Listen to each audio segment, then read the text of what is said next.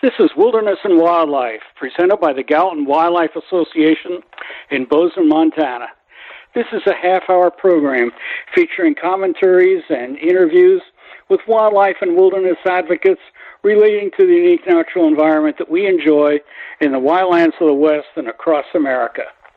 I'm your host, Jay Shell.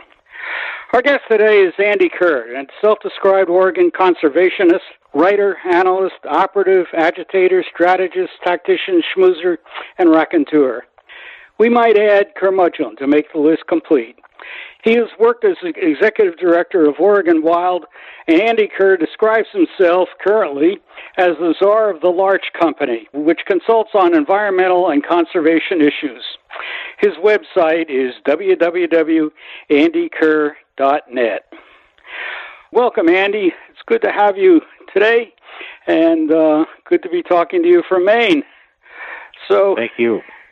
Okay, one newspaper called you Oregon's version of the Antichrist, and Time magazine dubbed you a white collar terrorist.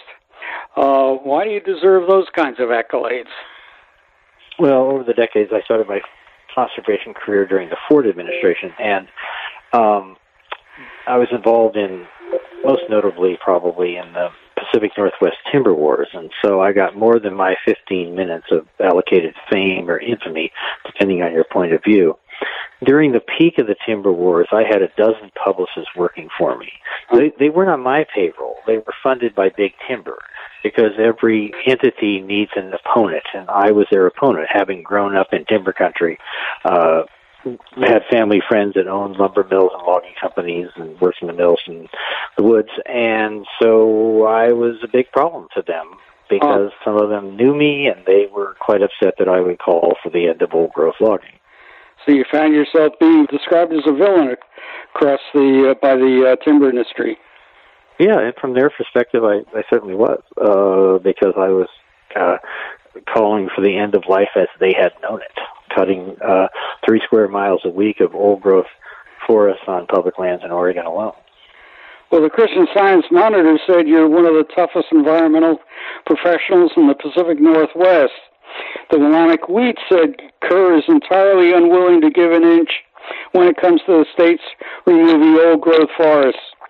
So why are you unwilling to compromise? Well, compromise happens in the political system, and so uh, rather than you know compromising with oneself, negotiating with oneself, because I've uh, I negotiate with the system. So we advocate, we make our case, we see how it is, and you know I, I, can make deals, and deals have been made with opponents and politicians, and I've stuck to those deals. But you know, you got to be careful about trying to negotiate with yourself, and you know if if you don't ask for it, you're not going to get it. So what you want to be is your position is you don't want to be out of the ballpark but it's okay to be way out in left field. What's out in left field? The power hitter. So, uh, forestation is a is an important Oregon industry, uh, and there are a lot of jobs at stake. So, uh, how do you how do you approach that issue uh, when there's so much uh, involved that affects people's lives, people's lives? The majority of Oregonians don't know anybody that works in the timber industry. Huh. Okay. That you, that's been the case for 20 years. But the, the the mythology lives on. So there was a lot of old growth logging. There was a lot of logging in the woods and, and a lot of milling, and there still is.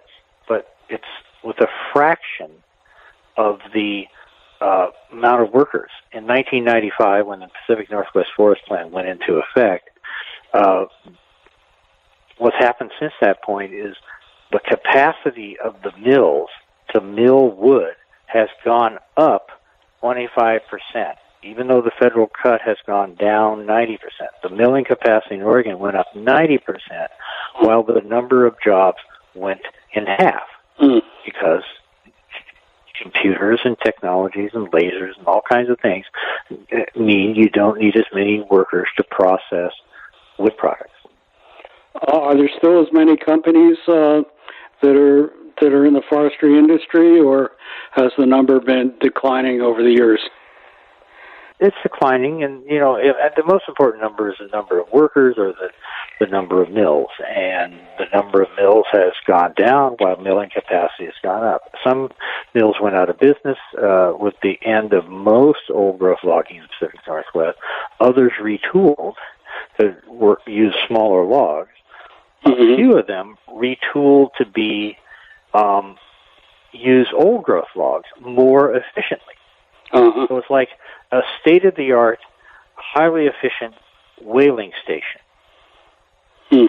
It's not sustainable. Uh-huh. But that's what a few mills did. A few old growth mills just are hanging on, and they've been they've been dying uh, as time goes by. Well, are there still areas where they can log old growth forests? The only game that gets away, you know, they've lost their social license to log old growth forests and mature old growth forests, but they still get some big logs occasionally with uh, under the guise of ecological restoration thinning, where the agency is just going nuts, cutting huge, large trees, or they get it after a salvage after a forest fire. If you can get away with that, but just to get the cut out, the agency is rarely putting up old growth trees to be logged. There's some excuse. Or salvage after a fire or a windstorm or the excuse of because of fire suppression, there's too many trees on site and they need to be thinned. And then, well, you should be thinning the small trees, but they aren't as profitable, so they want to thin the large trees. So, uh, how did you go about waging your effort to uh, control deforestation in old growth areas? Well, you know, at the time, at the peak, I, I started in 1976, and by 1989, the cut had got to the point that they were clear cutting three square miles a week of ancient forest in Oregon alone. One log truck every six minutes, 24 7 off the Mount Hood National mm. Forest, for example. So a massive, massive amount of logging. And that is not an issue that could be resolved locally. So we consciously chose to nationalize the issue. These are national forests owned by all the American people. And when the American people heard what was happening to them, they were upset. And so, through a combination of litigation, public advocacy, etc., we made a big political stink in Oregon, and we were not popular. We split the state.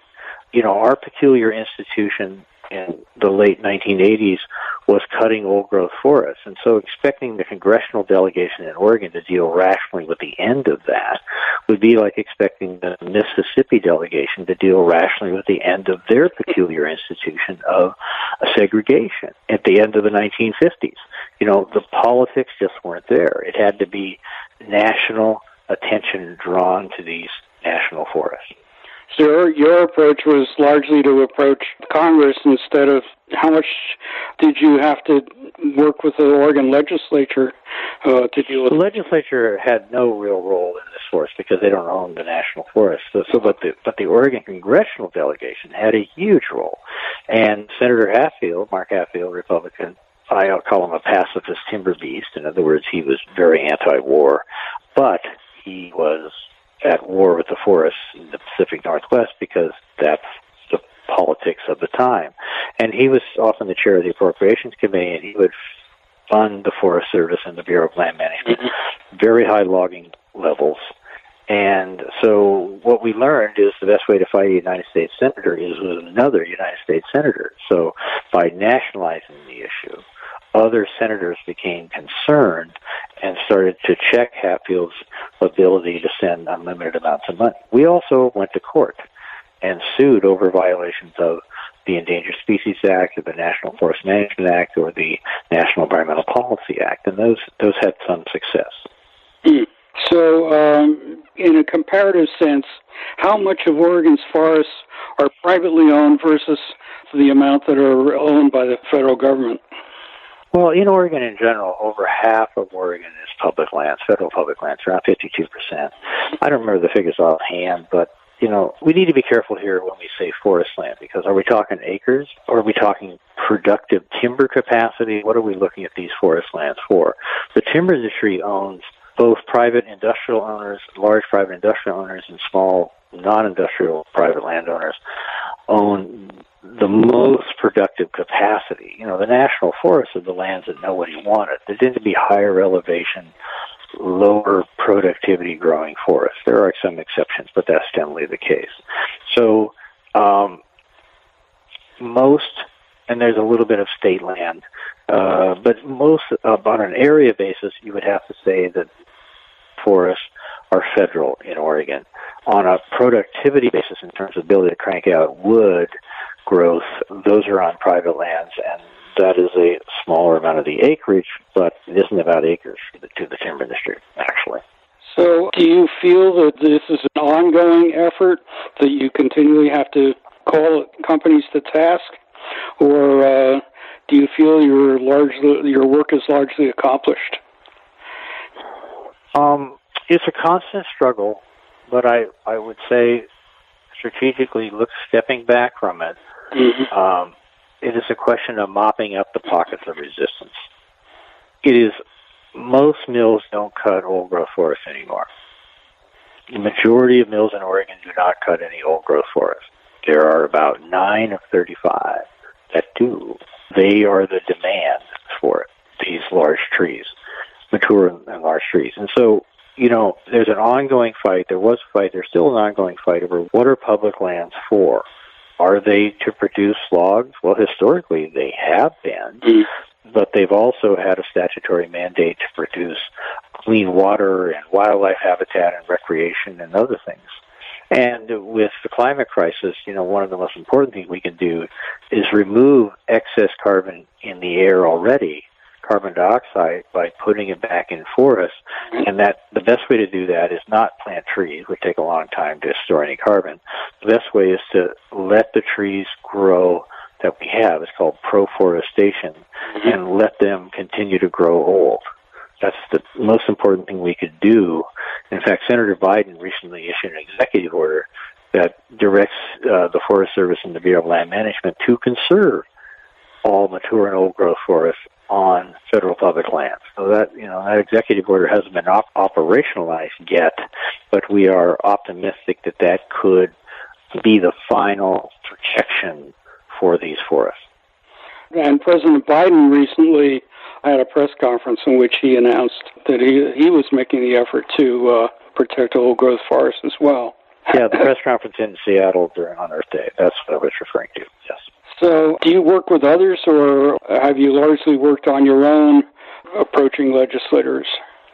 nobody's successful on their own. So I, I work with others. I work with, I have clients, uh, organizations, and uh, stuff that I work with on projects and things like that. And and often my role these days is as a freelance environmental agitator is I, I work on particular projects. I help organizations that want to save certain things or advance certain policies and. uh so I, I serve as an advisor and but you know it's their members pushing on members of their congressional delegation mm-hmm. that make a difference. Are your clients mostly uh, non-governmental organizations? Yes, that work on various public lands conservation issues, primarily in the American West, mostly in Oregon. And what's the complexity of the old growth forest system? Well, you know, it originally the mythology. I say originally, meaning the 1940s, 50s the mythology was that old growth forests were quote unquote biological deserts.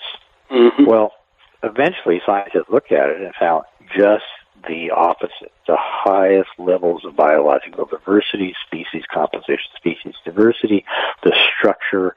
These forests are different, and the, the temperate forests of the Pacific Northwest are pretty unique. They're the they store more carbon. They have more biomass than most any other forest in the world including tropical forests. So there's more acres of tropical forest, so they have more carbon and more biomass. But uh, on a per acre basis, a dense old growth forest in the Pacific Northwest is the largest accumulation of above ground biomass and carbon you can find in any ecosystem.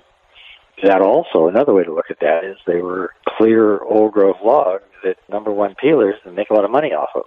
So that's been the historical rub and, uh, you know, as the nation urbanizes, as the West continues to urbanize, the public wants their national forest to be managed for things other than timber production. And that's the rub. There's a few, there's these few mills left, etc. And that's the rub. That's the tension. But on, on a macro basis, you know, vast majority of the American people want these last mature old growth forests conserved for this and future generations. Have hunting organizations been important in uh, the effort to save old growth forests? No, no, almost not players. There are some hunting organizations that I think take a short term view. Uh, they will see if you put a clear cut in an old growth forest, that's good seasonal deer and elk habitat, and they like that. Mm. You out see them and shoot them. It's hard to hunt in an old growth forest. You can't get a clean shot. But thermal cover for elk, for example, they need that old growth forest, which is much warmer in the winter or cooler in the summer. So um, hunters also, on a national basis, uh, for example, the Ruffed Grouse Society, they have bought into clear cutting makes great ruffed grouse habitat. And, you know, they have, as an organization, kind of a negative attitude towards old growth forests. It's kind of disturbing. I think we have plenty around, so there isn't have to be, a, you don't have to clear cut old growth to have some grouse. It's just how many grouse? And they have plenty. So, what was it originally that, it, motivated you to take on this uh, this effort to save old growth forests? Well, actually, it was in 1970. I was a sophomore in uh, high school on Earth Day, and mm-hmm. um, there was actually about the same time a demonstration in uh, Eugene in front of the Forest Service headquarters, Willamette National Forest headquarters, and people were demonstrating not against the Vietnam War, which was often the case at that mm-hmm. time, but against, but for saving the French Pete Valley, for returning this low elevation, old, mature, old, older forest to the Three Sisters Wilderness, from which the Forest Service had removed it because they wanted to clear cut it. And that became quite a cause. And I remember thinking at a time, as a sophomore in high school, wow, what a novel idea, part of the national forest that you don't log. Mm-hmm. Because I grew up on the Cottage Grove Ranger District of the Umpqua National Forest, and they were clear cut and they were logging, and that's kind of what I thought national forests were for. But I eventually took a larger view, and I went off to Oregon State University and dropped out the end of my junior year to uh, try to save Forest Service wilderness areas, making wilderness, and eventually that turned into advocacy for old growth forests, and that's kind of what started it. Mm-hmm. Did concern for wildlife play a yeah. role? Oh, absolutely. And I think you know we need to take a broad view of wildlife, and uh, you know the indicator species of all indicator species for old growth forests in the Pacific Northwest has been the northern spotted owl.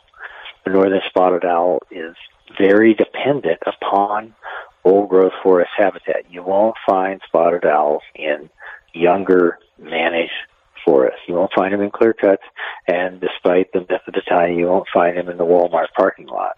And so a lot of myths, fake news has gone around on the spotted owls. But the spotted owl, you know, there's there's thousands of species, endemic species, species not named to science that are found in old growth forests. So there are solitude dependent species, species that uh, specialize in the complex canopy at the top. Um, so there's, you know, these are incredibly rich, biologically diverse forests with all kinds of wildlife in them. And the fight over the spotted owl has, you know, it was a symbol. It was symbolic the importance of these old growth forests. Mm-hmm. So the work that you have done, I assume it impacts Washington and Idaho and Montana uh, and other Rocky Mountain states as well, because you've been working at the congressional level. Yeah, the um, the fight over the national forest, the cutting levels first dropped on the Pacific Northwest, western Northwest, the range of the spotted owl. We had great legal theories and victories there. There's also that caused a new policy on the east side forests of Oregon and Washington, meaning not the spotted owl forest in Oregon and Washington. And then that has gone into the west and across the nation. So, you know, overall, the cut levels are down from historic highs on the national forest, more so in the Pacific Northwest than elsewhere. And I've also worked on uh, livestock grazing issues across the West and all the 11 western states and more. I've been an advocate of congressional legislation that authorizes the voluntary relinquishment by the permittee of their grazing permit on federal lands. Why would they do that? Well, because a third party like a conservation organization or a, a hunting or fishing group or some, something like that will pay that rancher to waive their federal permit back to the federal government. And then there would be no more grazing on that allotment.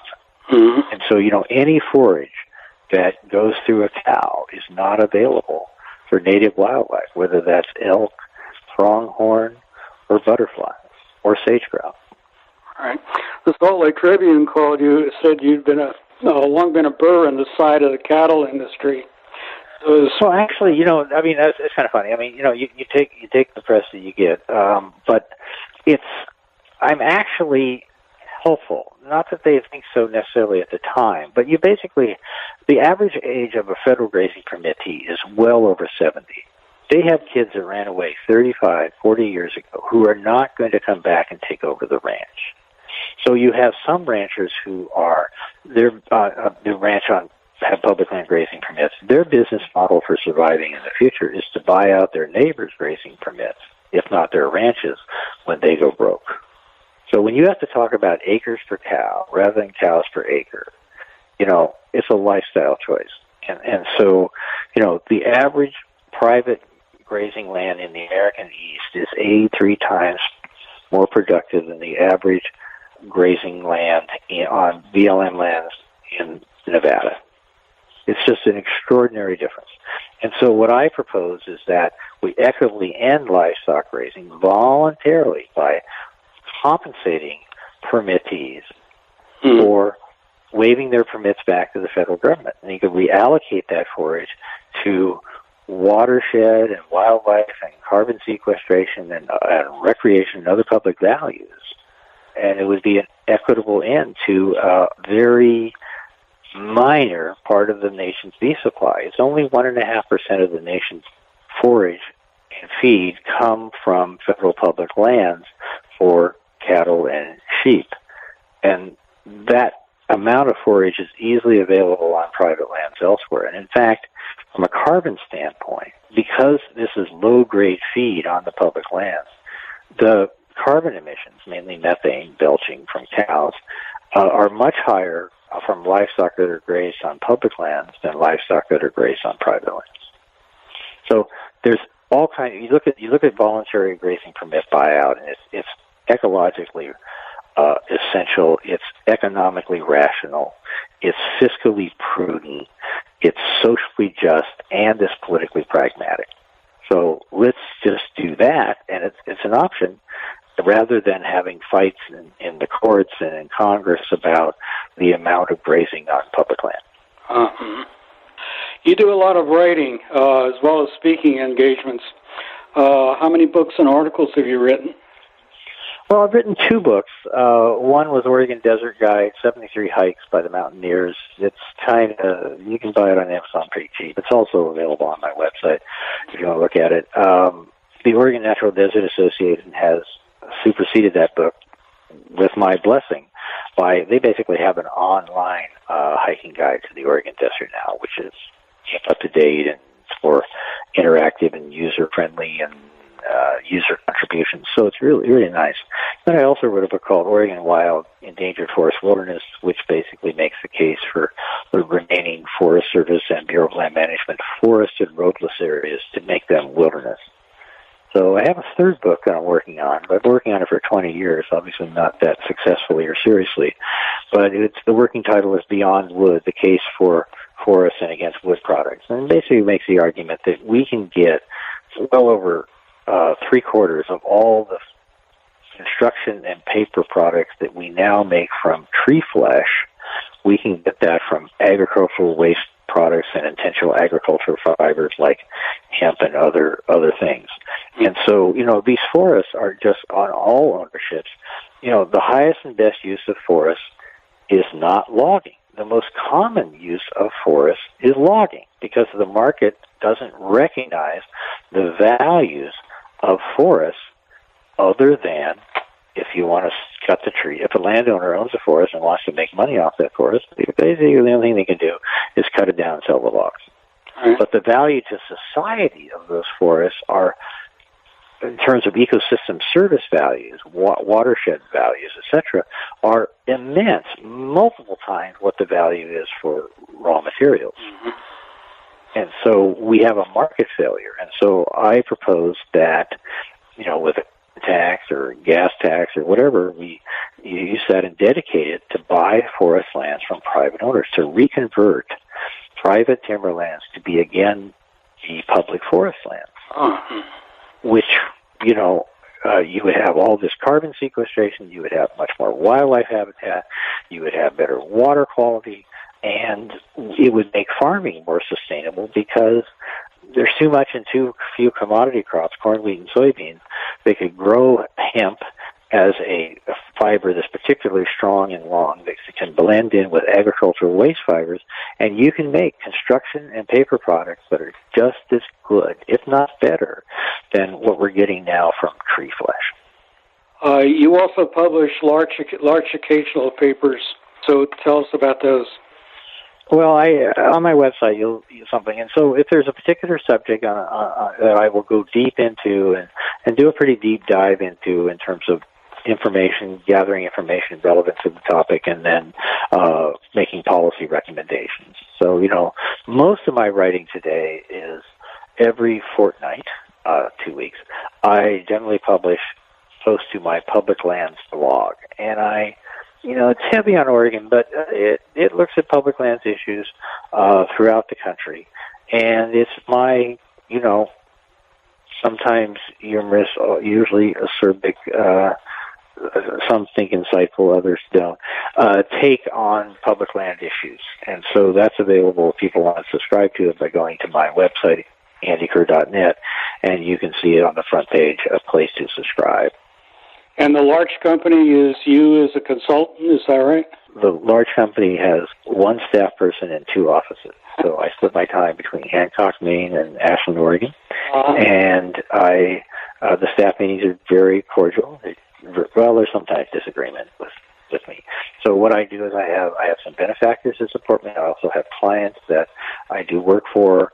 So I do. I'm a freelance environmental agitator that um, sometimes targets issues or, or or things. You know, I I uh, help develop the modern version of voluntary grazing permit out of which there's been oh, well over a half dozen bills on site-specific areas that have passed Congress, and there is legislation in Congress to apply that concept nationally.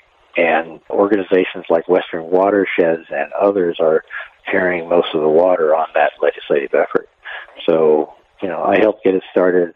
I continue to work with Western Watersheds uh, in an advisory role, and so it's fun. Great.